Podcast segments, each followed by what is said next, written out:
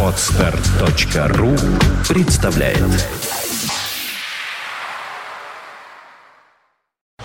You are listening. You're listening to Internet Radio Fontanka FM. Fontanka FM. Как и положено, на Фонтанке начинается книжное обозрение, и э, в замечательном формате начинает выходить наша передача. Э, Я рада сообщить о том, что в студии будут появляться интереснейшие люди, собственно, уже появляются. И, конечно, сразу передаю слово Наташе Дельгяда, которая рядом со мной располагается. Это пиар издательства Витанова. И Наташа расскажет о том, кто к нам пришел. И также через некоторое время вы увидите, собственно, уже видите те, кто настроился на э, видеотрансляцию Сергея Виватенко, которого все знают. Ну, в общем, Наташа, добрый вечер. Здравствуйте.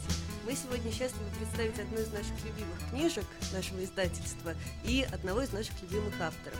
Это Валерий Игоревич Шубинский. Здравствуйте, Валерий.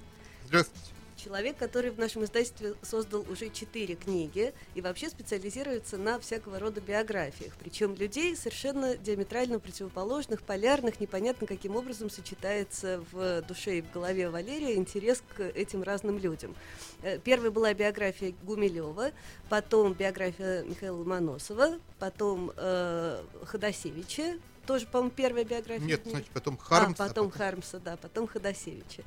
Вот книжка, о которой мы сегодня хотим поговорить, это биография Даниила Хармса. Первая в мире биография Хармса такого объема и столь э, серьезно, солидно, научно составленная, и при этом читать ее удивительно интересно, как, в общем, билетристическую литературу, несмотря на весь этот научный подход. И тут И, в у нас общем- э, присоединяется Сергей Виватенко. Здравствуйте, дорогие Э, и- и, я так радиослушатели. понимаю, что разговор у нас предстоит, э, собственно, о Данииле Хармсе об этой прекрасной книге. Да, но я уже хочу поправить, это одна из двух первых биографий Хармса, потому что одновременно с ней вышла другая биография в эм, серии «Жизнь замечательных людей», написанная э, литературоведом Кобринским, но мне кажется, что эти книги не мешают друг другу, а взаимодополняют. Будем корректны все-таки. Значит, простите, Валерий, значит, э, я правильно понимаю, а, что, наверное, эта книга не о литераторе Хармсе, а Хармсе в первую очередь, а о человеке? Да, и, собственно, это отличает ее от второй книги, потому что мне э, интересен был Хармс как э, человек, э, лишь одной из эманаций личности которого была литература. Это был человек, определенным образом организующий вокруг себя жизненное пространство. Э, Человек, создавший какое-то силовое поле, которое действует до сих пор спустя э, 72 года после его, после его смерти. А, простите, оно действует, э, ну такой сразу такой под вопрос, оно держит, действует в нашем городе или действует в стране и в мире? Оно, оно действует в мире, потому что Хармс э, уже стал частью мировой литературы. Это писатель, которого переводит и переводит очень много. Но э, прежде всего, конечно, в нашем городе. Я тоже считаю, что, наверное, если мы говорим о Хармсе, это действительно с нами. Вообще, откуда что берется, Валерий? Откуда вот, как мог появиться такой человек, да? Действительно, что влияло? Ну, я не знаю, там, набережная водного канала, где он родился. Я тоже оттуда родился, я понимаю. Там, не знаю, папа террорист. И говорит своими словами, да? Петр Шули, жуткая школа, где моя бабушка преподавала. Я как бы понимаю все эти вещи, какие-то правила внутренние там водного канала или Петр Шули, или взаимоотношения с террористами. Вообще, откуда вот? Ну, э, вот вы перечислили какие-то вещи, это все часть Ну, понятно, петербургского мифа, петербургской реальности. Ам, Хотя, на самом деле, все ведь еще интереснее. Папа не, не террорист, а папа морской офицер, сын придворного полотера, который потом стал капельдинером царской ложи в Мариинском театре. Я этого не знал, когда писал книгу. Это сейчас выяснилось. А потом э, значит, морской офицер, ставший террористом, не террористом, членом террористической организации. Ну, сейчас бы Да. с- с вами Потом- власти бы не согласились, что это разные вещи. Э, да, потом, ну, и тогда не согласились. Он получил пожизненное заключение. Потом э, каторжанин, потом сочинитель нравоучительных религиозных книг. Сама по себе биография достаточно сюрреалистическая. А мать начальница убежища для женщин, вышедших из тюрем Петербурга. То есть вот сама по себе, сами по себе корни Хармса, они уже очень странные, парадоксальные.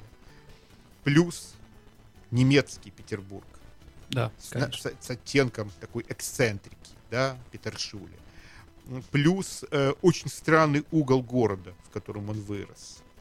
Э, вот э, вы человек, выросший на обводном канале, может быть, вы видели эти корпуса. Ну да, Атаманский переулок, где находилось казачество там, и Атаманский переулок, я понимаю. Я жил вот в районе, родился в районе Дурдинки у, стар- э, у нового каменного моста. Ну там немножко еще дойти. Нет, Ну, на самом деле корпуса домов, где родился Хармс, они находятся на территории котлотурбинного института, их можно увидеть Мгм. только через забор. Э, Это очень странные, такие красные, мрачные корпуса Хармсы, кирпичном Котла стиле, Турбинный да. институт, это Да, тоже то хорошо. есть, э, с одной стороны, все это э, достаточно мрачно, с другой стороны, во всем этом есть некий оттенок такого э, странного изначального абсурда, да, оттенок такой трагической рациональности, трагический, но в то же время смешной. Вот э, в чем э, корневая особенность Хармса, да, в том, что это абсурдно, это сюрреалистично, это сдвинуто, это странно, да, но при этом это смешно. Э, В сороковом году, перед самой войной, уже незадолго до гибели, Хармс смог познакомиться с э, некоторыми произведениями Кавки. И Кавка ему не понравился, потому что ему не хватило в Кавке юмора. Вот в чем отличие между Хармсом и Кавкой. А Да, вообще, это как очень- Кавка-то к нам у нас появился-то? Ну, э, В сумасшедшем доме ему в 40 году, что ли, его Нет, преподнесли? Ну, какой сумасшедший Ну, дом. В сороковом году он был еще на свободе. Э, Кто-то из его друзей смог достать э, рассказы по-немецки. По-немецки. Да, э, Хармс э, немецким языком владел Да, свободно. Да, рассказы читались в дружеской компании, в дружеском кругу. И эм, тут как раз э, понятно, известно, откуда они стали, изве- стали, стали ему доступны. Вот. Но эм, корни Хармса, конечно, в Петербурге, в Гоголевском Петербурге. Мгм. Э, Очень интересно. Козьма Прутков, вот этот Да. вся, весь этот сюжет с Козьмой Прутковым был ему очень близок. Это было... Быть, одно- тоже с канала, только Да, другого. да, да, да, да. И м, э, интересно, как все это преобразилось в условиях 20 века, в условиях ранней советской эпохи, конечно. Но это уже другой сюжет. А вообще, как вы считаете, герой какой-нибудь был у Хармса? Ну, просто вот, да, с кем его можно ассоциировать? Ой, ну это очень, сказать, очень тоже большой и сложный Всё, разговор. давайте покороче. Да, но давайте мы вот, вот э, назовем одно имя, немножко неожиданное, да? Хармс, он же по э, образованию, он не закончил, не было законченного высшего образования, но он учился некоторое время на отделении театра и кино со специализацией по кино в Институте истории искусств, том самом, вокруг которого сейчас столько э, столь, столько споров, да, Он тогда при нем так был и высший курс искусствоведения, это был и учебный институт. И вот Хармс там учился, и э, вот как раз в 20-е годы в американском кино был такой комик Бастер Китон, Да, молчаливый. молчаливый комик, не улыбающийся, да. Вот э, у Хармса было что-то общее с вот этим персонажем Бастера Китона, мне кажется.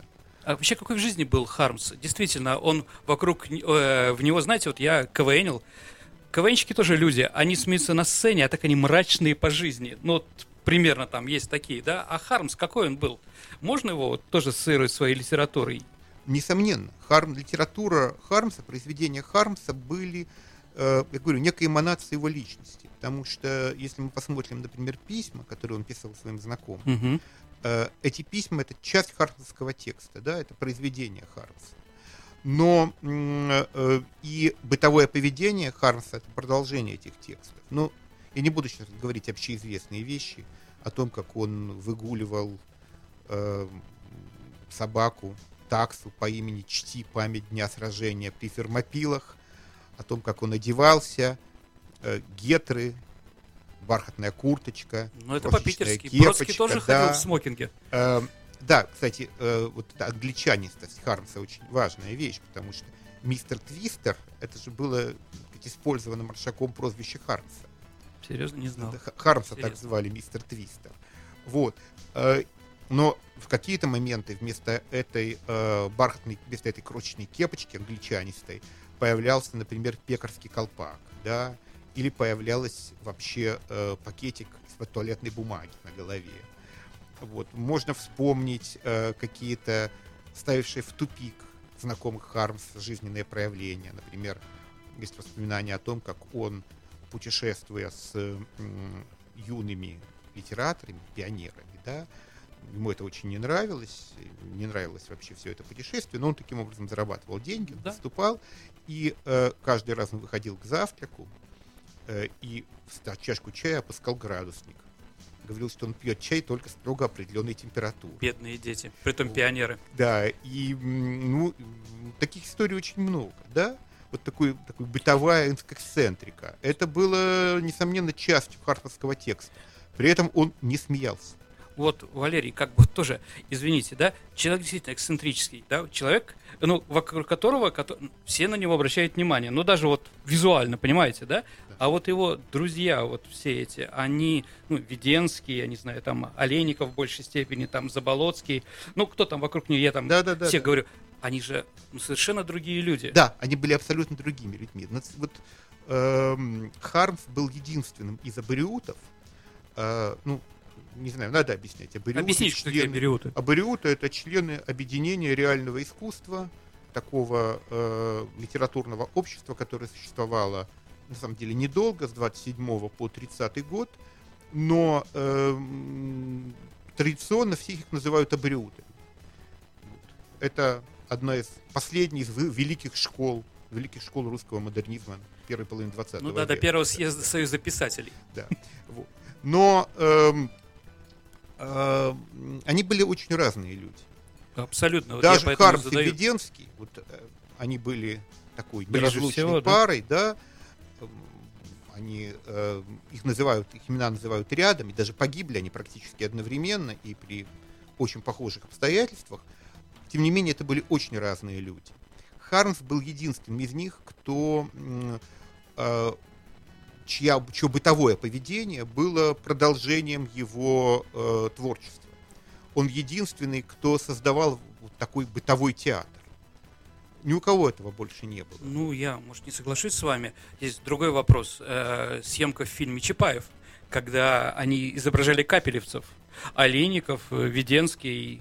Вот э, знаменитая этот самая, знаменитая Ну- дикая э, какая там атака-то капелевцев, да, где Анька пулеметчица их по ним пулемет стреляет. Они же все туда оделись, ходили в этой капелевской форме по городу. Вот, это тоже, я считаю, маскарад определенный, но с- за который потом, ну, может, они тоже получили свое. Нет, ну, э, какие-то эпизоды были, но э, Хармс, э, но в целом, в целом для Веденского, например, это не было характерно.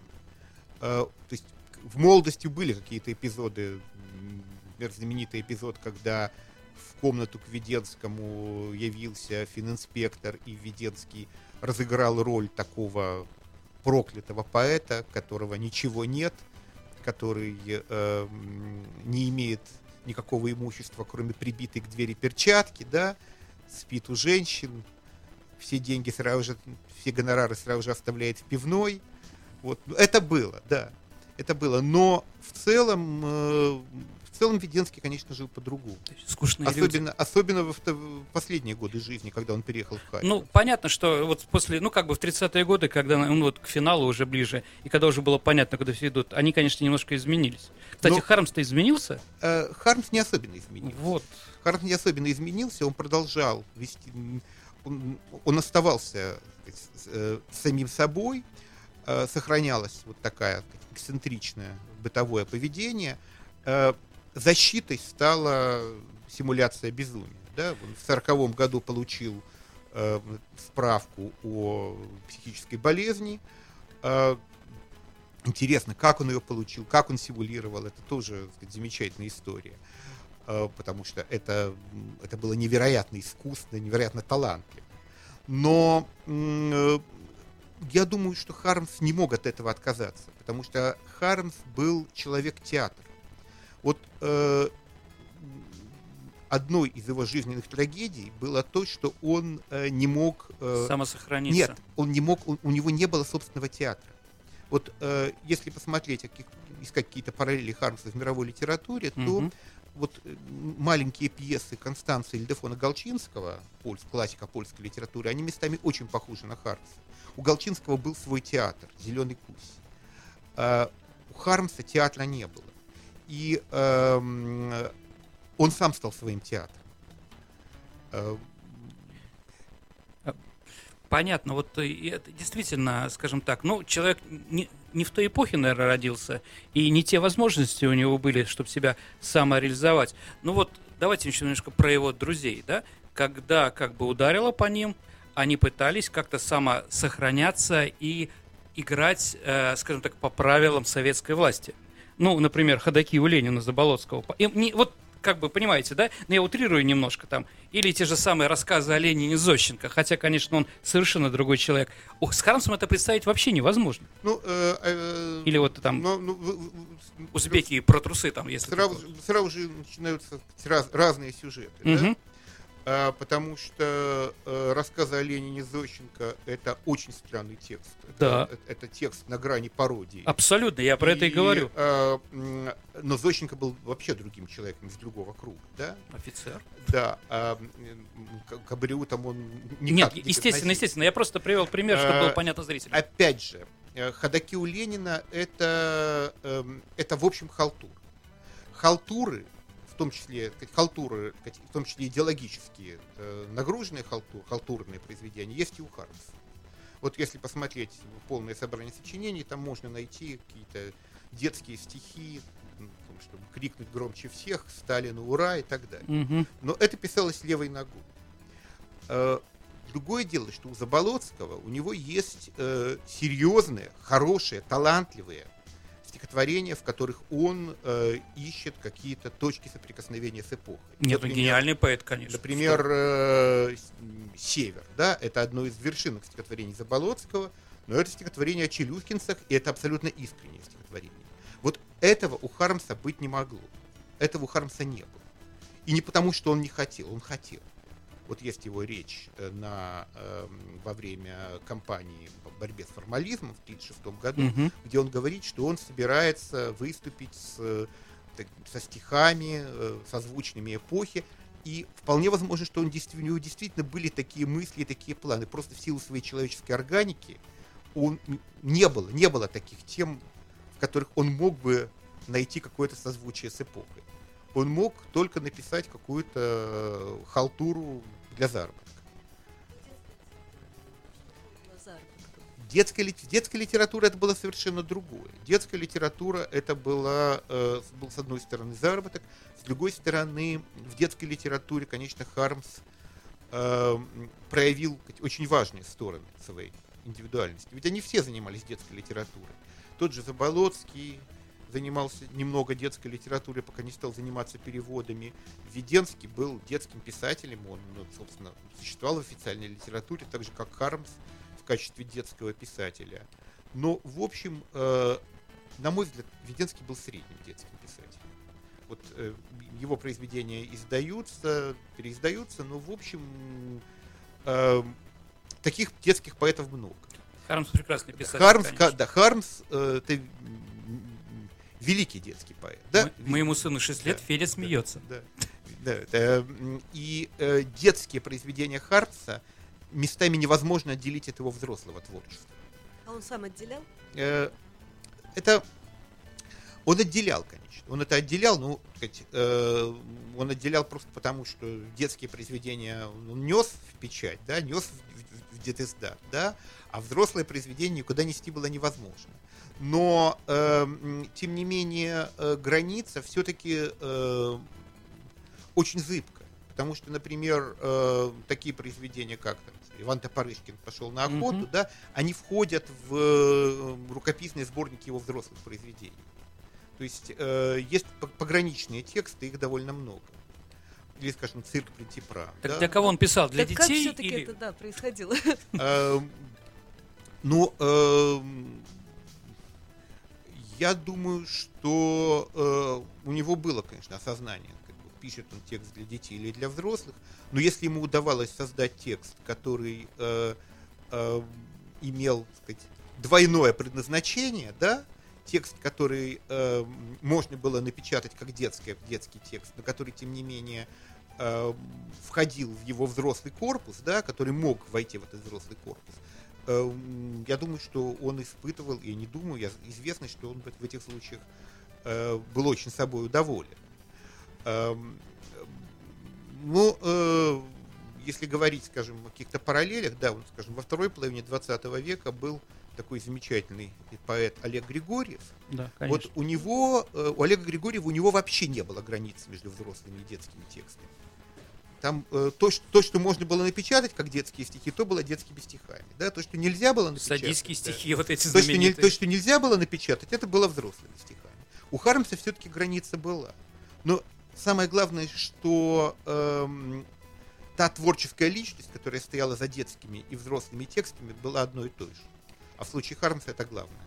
Но еще вот, мне кажется, Сергей начал с того, о чем вы пишете, о человеке или о писателе, о поэте. Вот мне кажется, что вокруг Хармса такое количество мифов, которые он же в основном-то и создал, что во многих случаях просто невозможно разделить человека и Ну, это писателя. здорово, Вам на это самом удалось? деле. Это Э, мифология. э, ну, От кого остается. Э, это и не нужно. Это не нужно в случае Хармса разделять человека и писателя. Но есть вот так сказать, здесь один аспект важный. Вот есть э, м, проза Хармса, его стихи, да? Есть его письма, написанные в том же ключе, что и проза и стихи. А на самом деле 90% Письма писем смешные. да, это часть его э, творческого корпуса, да? И есть его дневник. Вот дневники Хармса – это совершенно другое. Это не входит в творческий корпус Хармса, это абсолютно отдельные тексты, и это некое самовыражение Хармса человека. То есть он там настоящий, как в рекламе сока добрый, да? Э, он там э, не настоящий, потому что Ну, понятно, что. твор- писатель все-таки настоящий в своем творчестве, но он там другой. Он там другой. Это изнанка личности, э, или не изнанка, а, скажем, другая сторона, уязвимая сторона. Да? В дневниках, в записных книжках Хармс э, слабый, Хармс страдающий, Хармс, э, который постоянно находится в состоянии фрустрации. Есть очень интересный спектакль, вот э, моноспектакль, поставленный таким петербургским актером и режиссером Александром Лушиным, э, который э, попытался соединить в спектакле тексты Хармса и его дневники. Вот это Мгм. очень интересно. Это бродячие собаки? Э, Ну, он идет, нет, он идет в, разных, э, на разных площадках. Вот, э, я просто рекомендую всем его посмотреть. Я недавно смотрел, мне очень понравилось. А, ну вот, э, вообще, дневники Хармса это абсолютно отдельная история. Интересно. А давайте посмотрим, перейдем немножко к другой теме, да? Вот Да. он и друзья. Нравился ли он женщинам? Были ли у Очень, него, были ли у очень. него ученики? Вот, то есть, вот, знаете, вот в 46 году кто-нибудь сказал, я вот ученик Хармса, я пронесу его идеи и так далее. Да. Значит, давайте, давайте Ну, разделим, да. разделим. Женщинам он очень нравился, это известно. Вот, он всю жизнь, о том, что он был человеком э, нищим абсолютно, А это нормально. да, он э, э, э, таким абсолютно вот марги- нищим человеком богемы, да, Мгм. он э, всю жизнь был окружен э, женским вниманием, э, и есть воспоминания его жены, записанные литературоведом, его второй жены Марины Малич, записанные уже в Мгм. 90-е годы литературоведом Глоцером, причем записанные где? В Венесуэле, куда ее занесла судьба. Э, Она постоянно жалуется на то, что Хармс эм, был окружен вниманием молодых, хорошеньких женщин. У нее постоянно были поводы для ревности. Она постоянно чувствовала себя, когда они приходили куда-то вдвоем, одинокой, заброшенной. Старый. Да, а, а, вот, а он был, ну, старая, она была моложе его. Да, я понимаю, Да, понимаю. да, но э, вот при этом э, Хармс не был вот таким холодным ловеласом. В его жизни были э, очень сильные чувства. Прежде всего, это чувство к первой жене, к Эстер Русаковой, которая это была настоящая всепоглощающая страсть, э, которая не то что была безответной, этого сказать нельзя, но это была страсть к женщине, которая не способна была понять Хармса как писателя, да, она э, просто не проявляла интереса к его творчеству. Вот. И чисто так сказать, духовном, интеллектуальном отношении его второй брак был более удачным. Э, Это то, что касается женщин. Вот. Ну, а что касается учеников, то это вообще невероятно интересный сюжет, потому что до недавнего времени казалось, что никаких учеников у абориутов не было.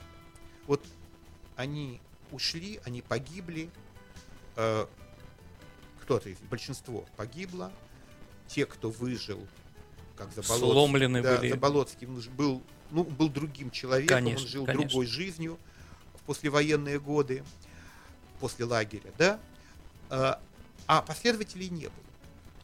И вот по самые последние годы вдруг появились какие-то удивительные публикации. Например, оказалось, что такой, ну, общавшийся с абриутами, советский писатель, неплохой, но не более того, советский писатель Геннадий Гор в блокаду, после блокады, ну, эвакуированный из Мгм. Ленинграда в 1942 году, написал книгу почти, почти гениальных стихов, или без почти, просто местами гениальных стихов, продолжающих абориутскую линию. И спрятан. Их нашли после его смерти. Очень интересно. И они изданы вот в прошлом году. Э, Был такой э, Павел Зальцман. Это был художник, ученик Филонова, художник кино, э, в, после войны оказавшийся в Казахстане.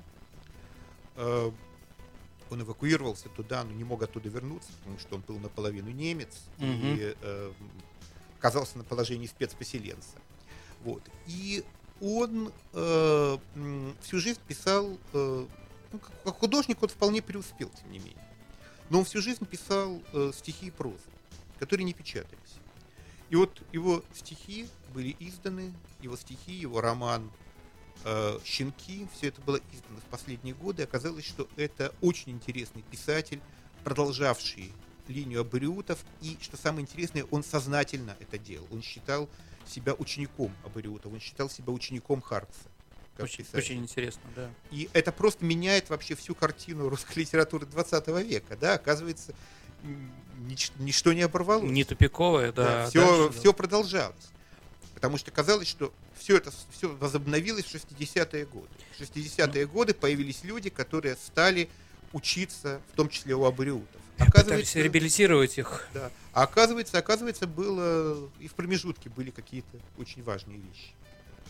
А кто вообще из известных писателей, членов Союза писателей, ну вот когда Хармса стали печатать у нас в конце 60-х, начале 70-х, да, кто вообще помог вернуть Хармса? Э, смотрите, Хармса стали печатать э, в 60-е годы как детского писателя. Да, конечно. Вот. Э, Его, э, причем это началось еще до официальной реабилитации, там в 60-м году была официальная реабилитация. Ну, что, что такое реабилитация в случае Хармса? Прек- э, прекращение дела. Поскольку приговора как такового не было, он был признан э, Невменяемым. невменяемым, да? Вот. Но дело было прекращено по реабилитирующим основаниям. И так же, как Свиденский. И э, после этого их печатали как детских писателей. Э, печатали много. Но рукописи Хармса, взрослого писателя, они хранились у его друга Якова Семеновича Друскина, Мгм. философа, который, э, начиная с 63 года, стал в, архив, это архив, там был и Хармс, и Введенский, весь основной корпус Хармса и Введенского там сохранился. Э, Стал пускать туда исследователей. Э, И постепенно это стало публиковаться сначала на Западе, в Советском Союзе это публиковалось в основном в Тарту, в Тартовском университете. Да, там очень сильная русская кафедра, и Да, Лотман, конечно. Да, и там цензурные условия были более либеральные. Естественно. Вот. э, Но этим занимались э, замечательные плеяды исследователей. Александров, молодой Эрль, Владимир Иванович Эрль, который был э, научным редактором моей книги, Мейлах, Глоцер. К сожалению, потом все эти люди э, между собой очень плохо ладили. Вообще, аборютоведение – это очень та сфера литературоведения, где постоянно проходят, происходят какие-то конфликты, Жив- споры, живое- ссоры, живая, да. значит, литература, не Да, мертвая. но, до сих пор, до сих пор. А почему? происходит. Я не понимаю, почему. Я Может, думаю, каждый понимает по-своему. Ну, понятно, что любое произведение каждый понимаю, понимает нет, по-своему. На самом деле, там есть и более так сказать, приземленные причины. Дело в том, что в э, конце 80-х годов оказалось, что существует большое количество неопубликованных в Советском Союзе рукописей. Ага. Да? А некоторые не опубликованы были и за границей. И началась конкуренция из-за того, кто это первым опубликует. Мгм. Вот. И, как всегда в таких случаях, э, Разорвали на части. научная конкуренция шла не всегда, не всегда в пристойных формах. Ну, есть знаменитая история с э, литературным наследством Веденского, да, когда Лоцер Владимир Иосифович получил от наследников Веденского исключительное право на распоряжение его Мгм.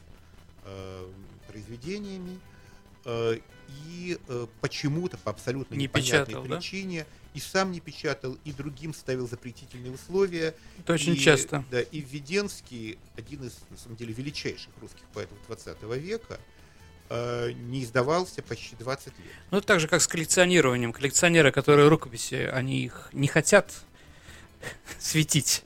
И работать ученому, филологу, если знаешь, что есть какие-то документы какого-то литературного коллекционера, практически невозможно. Он не даст.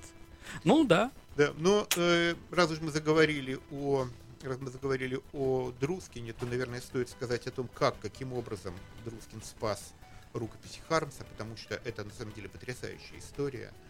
Человек э, и так-то не особенно физически сильный, тут э, человек, находящийся в состоянии дистрофии, ну в каком еще Мгм. состоянии мог находиться человек? в Ленинград блокаду. Да, в, в, м, даже в самом начале блокады, все равно, август, сентябрь, он э, пришел через весь город, трамваи уже не ходили, э, на э, улицу Маяковского, где жил Харпс, на Надеждинскую, и э, оттуда к себе на Петроградскую сторону перенес э, в маленьком чемоданчике в несколько приемов перенес э, рукописи Хармса. А чемоданчик этот сохранился, между прочим. И э, если будет создан музей Хармс, надеюсь, что он будет создан, то этот чемоданчик будет одним из Очень экспонатов. интересно. Вот мы здесь с Наташей сразу решили да, подключиться. Да, да, да. Да. Как раз хотела рассказать про чемоданчик, потому что ждала момента, чтобы Да. еще раз упомянуть и рассказать тем, кто не знает про нашу идею сделать в Петербурге музей Хармса. Вот Сергей, может быть, слышал. Я только за. У издательства? Витунова существует коллекция. Причем почему вот эта книжка для нас очень важна? Э, из этой книжки, еще из одной э, случая и вещи, собственно, собрания сочинений Хармса, выросла наша идея сделать в Питере музей Хармса, и выросла наша коллекция. И в этой коллекции сейчас присутствует тот самый чемоданчик, в котором Дроскин вывез из блокадного Ленинграда такую основу архива э, известных нам сейчас рукописей Хармса. Э, в нашей коллекции там всякие разные бытовые предметы и э, приемник, радиоприемник Хармса, на который Марина Малич любила ставить бутылки, и теперь на нем э, круги от пива после э, вот это- Прекрасно. из-за этой привычки, да.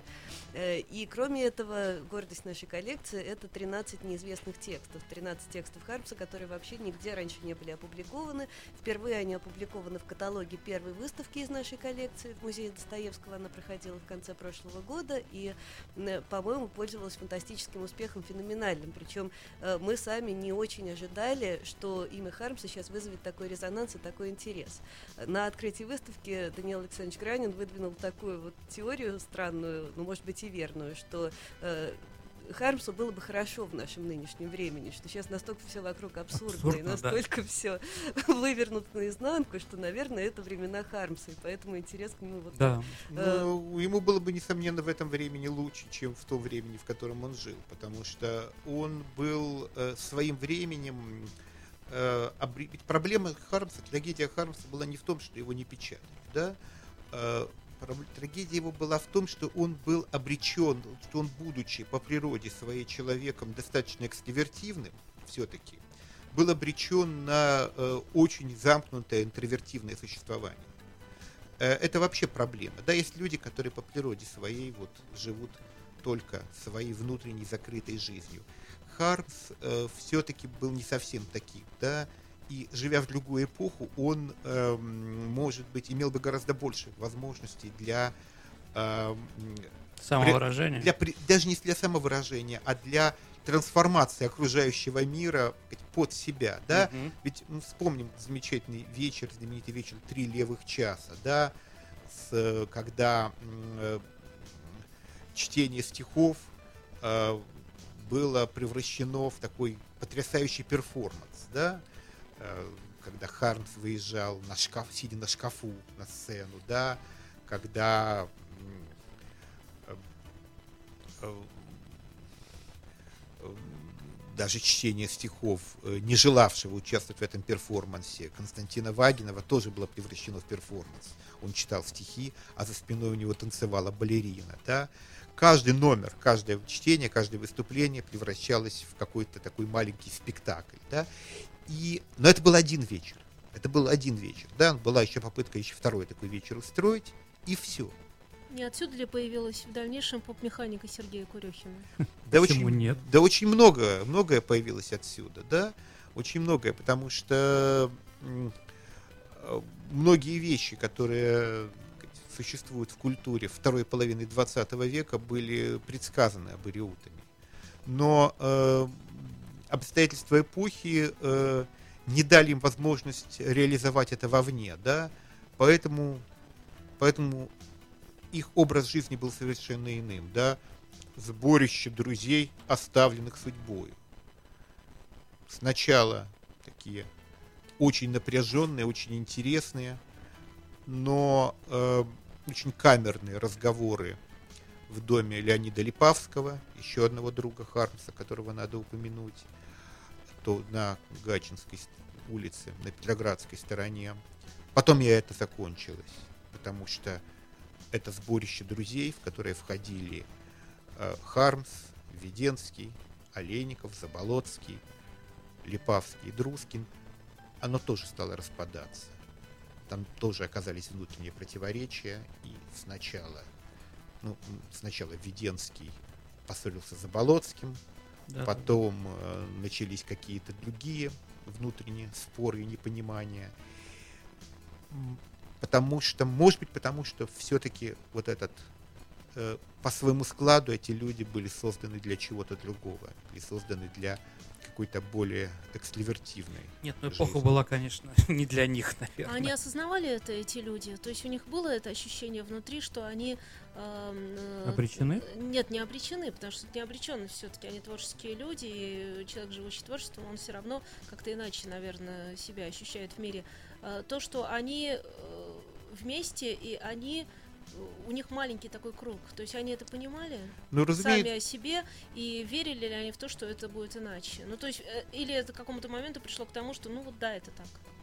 э, ну, они, нет, они, несомненно, понимали, что их объединяет, да, несомненно, это был круг э, с очень напряженным общим силовым полем, и, несомненно, они понимали свое одиночество, так сказать, в эпохе, да, они понимали, что они, в общем, люди э, этой эпохи, этому времени, этому социуму чужие, да. Эм, в меньшей степени, может быть, Заболоцкий, который пытался как-то в этот социум встроиться, и это тоже трагически для него закончилось, потому что в итоге его арестовали одним из первых. М, Но эм, для всех остальных, конечно, бы такой надежды не было. Они понимали, что э, окружающий мир внутренне враждебен. Понятно. Наташа Дригяда взяла в руки замечательную книгу, а я сейчас воспользуюсь, э, так сказать, служебными полномочиями, покажу ее людям. Э, она удивительная, ее приятно взять в руки. Э, она в самом деле потрясающая. Я лично сейчас ее буду читать в течение хотя бы пяти минут. Ну, а дальше мне издательство Витанова, наверное, даст ее прочесть. Ну, экземпляр. Ну, какой. Мне уже ее подарили. Да, я, собственно, у нас остается не так много времени, поэтому хочу пригласить всех, естественно, на сайт издательства, раз уж я пиар издательства Витанова, э, www.vitanova.ru. И там можно посмотреть и эту книгу, и даже прочитать какой-то фрагмент из нее. Теперь у нас есть такая новая э, история на сайте. Э, Книжка вышла в серии жизнеописания. Это такая... Я думаю, что у нас будет, наверное... Это прекрасная серия. Да, будет, наверное, таким неформальным слоганом нашей программы все-таки фраза «Новая жизнь замечательных людей». Поскольку мы издательство Вита Нова, Вита Нова означает «новая жизнь», название наше идет от Данте. Вот серия жизнеописания посвящена жизни замечательных людей, известных вам наверняка, кто-то э, интересных из разных культур, из разных стран, Э, но при этом э, от, от жизни замечательных людей известная, она, наверное, отличается и оформлением, и огромным количеством иллюстраций, и немножко подходом к тексту, который должен быть научным, и, как я уже сказала, при этом таким легким для чтения, Очень интересным. иллюстративным. Да. Иллюстраций очень много, документальных иллюстраций в, этом, э, в этой серии, естественно. И здесь еще в приложении к книге не только документальные иллюстрации, но и документальные материалы. Я так понимаю, что Валерий привел э, полный текст э, следственного дела Хармса. правильно? Нет, нет, это, конечно, нет. Со следственным, полностью текст следственного дела Хармса был опубликован задолго до меня Николаем Матвеевичем Кавиным, Мгм. и потом э, это было опубликовано в двухтомнике э, сборище друзей, оставленных судьбою. Это все, сказать, это все известно.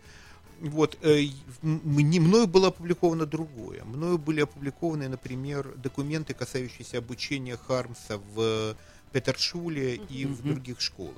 Мгм. Вот это действительно опубликовано в этой книге впервые. Вот, и эм, это не только дает, так сказать, воз- э, позволяет понять некоторые подробности его жизни в школьные годы, но, как ни странно, это э, м, является аргументом в текстологических спорах. А протоколы допросов ваши Э, тоже приведены? Но это все, это все было напечатано. опубликовано, это было опубликовано, да, это было опубликовано. Дело в том, что это все удалось опубликовать в начале 90-х годов э, в ситуации э, в ситуации, когда э, эти архивы в какой-то момент стали более доступны. Вот. Но э, все следственные дела опубликованы были задолго до меня. Вот. А вот э, школьные, школьные дела это действительно впервые. И, например, э, понятно, что э, отклонения от э, отклонения от общепринятой орфографии у Хармса не всегда намерены. Понятно. Значит, Потому я что у него были, были проблемы с орфографией в школе. Еще спешу сказать, что на этом самом сайте можно и прочитать информацию о нашей истории с музеем Хармса, которая, надеюсь, все-таки реализуется в форме музея, а не только в форме выставки. И заказать каталог выставки э, нашей коллекции Хармсовской, который включает впервые опубликованные вот эти 13 текстов. Потому что мы еще в одном виде выпустили эту книгу, но мы уже об этом рассказывали, и сейчас боюсь, что времени не хватит, это тоже можно увидеть на сайте. Так что заходите на наш сайт, там много интересного, в том числе и о Хармсе. А у Валерия я еще хотела спросить вот такой, ну, подводящий итог вопрос. Один из современных критиков хороших, Никита Елисеев, с которым мы недавно были здесь уже не в гостях, говорил о том, что э, в каждой своей биографии вы пытаетесь вывести какую-то мораль. То есть все-таки видно, что э, история жизни интересного человека, история жизни талантливого человека, гения, э, это такое законченное произведение искусства, в котором все-таки есть какая-то главная мысль. Вот есть ли какая-то главная мысль в, с вашей точки зрения в биографии Хармса? Э, Ну, э, если говорить о биографии Хармса, то, наверное, главная мысль здесь в том, что Хармс всеми обстоятельствами своей жизни, всеми обстоятельствами своей эпохи был эм, обречен на поражение. Да? И он сам, э, возможно, осознавал эм, свое существование в этом времени, в этой эпохе, как э, поражение. Да? И э, он э, ждал, собственно, чего он ждал, чего он хотел от времени. Он хотел чуда, да? Вся его жизнь была ожиданием некоего чуда, которое случится, которое спасет его. И, э, в общем, это чудо произошло, э, но оно произошло, в общем, посмертно, да? то, что э, Хармс, э, тексты Хармса оказались спасены, то, что они э, оказались одним из важнейших, одной из важнейших страниц и русской, и мировой литературы 20 века. Это, в общем, и было то чудо, которого он, собственно, всю жизнь ждал, да, которое не случилось с ним при жизни. Вот. Э, вот, наверное, наверное, наверное, таков, таков итог, да, наверное, таков смысл.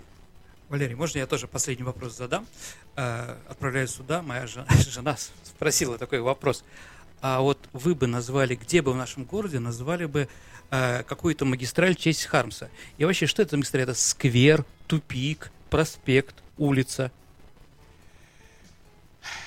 Улица Хармса будет. Уже было, было объявлено недавно, что... А что, где? Надеюсь, не в Колпино?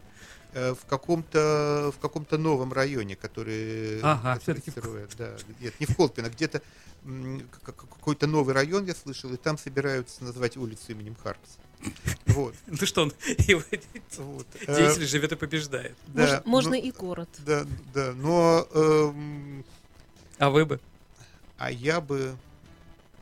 Э, а я бы не называл.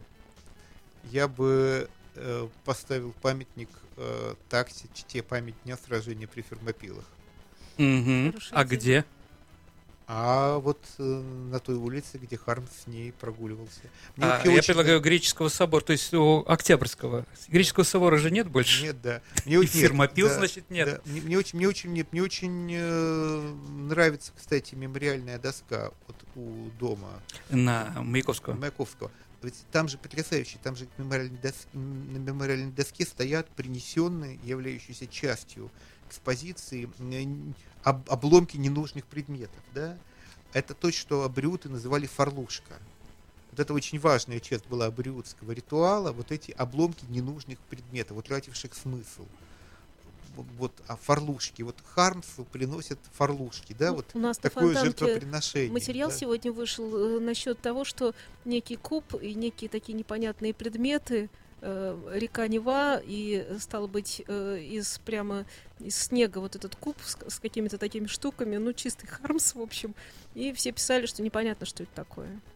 То есть это я хорошо. к тому, что это хорошо. Хорошо, ну как это пишут, хорошо? Это, это немножко, нормально, да? Это странно, но это так. Ну вот э, некая вот хармсовская нота это некое сочетание, э, вот абсолютно неподражаемое сочетание мистической глубины, э, э, абсурда и какого-то вот э, абсолютно э, сюрреалистического юмора. Да? И музыкальность еще да, словесная, да, потрясающая. Да, вот, э, вот это вот это то, что принадлежит только Хармсу и никому больше. И, и Петербург постоянно рождает это. Да, да естественно, он, это, он наш писатель. Это, это правда. Это правда. Я хочу поблагодарить всех э, тех, кто присутствует в этой студии, э, за удивительный эфир. Очень интересно, заслушалась, честно скажу. Слушатели наши тоже, по-моему. И приходите еще. И я хочу сказать, что вот в таком формате книжное обозрение будет периодически существовать. По-моему, это очень здорово. Так что Наташа Дельгяда, пиар-издательство Витанова, также Сергей Виватенко, также Валерий Шубинский, э, ну, Глюк Женя тоже с вами. Мы книжное обозрение продолжаем приходят сюда интереснейшие люди. Спасибо вам. Спасибо. Спасибо. До свидания. Спасибо. Всего Спасибо доброго. всем, кто слушал. You are listening. You're listening to Internet Radio Fontanka FM. Fontanka FM. Скачать другие выпуски подкаста вы можете на podster.ru.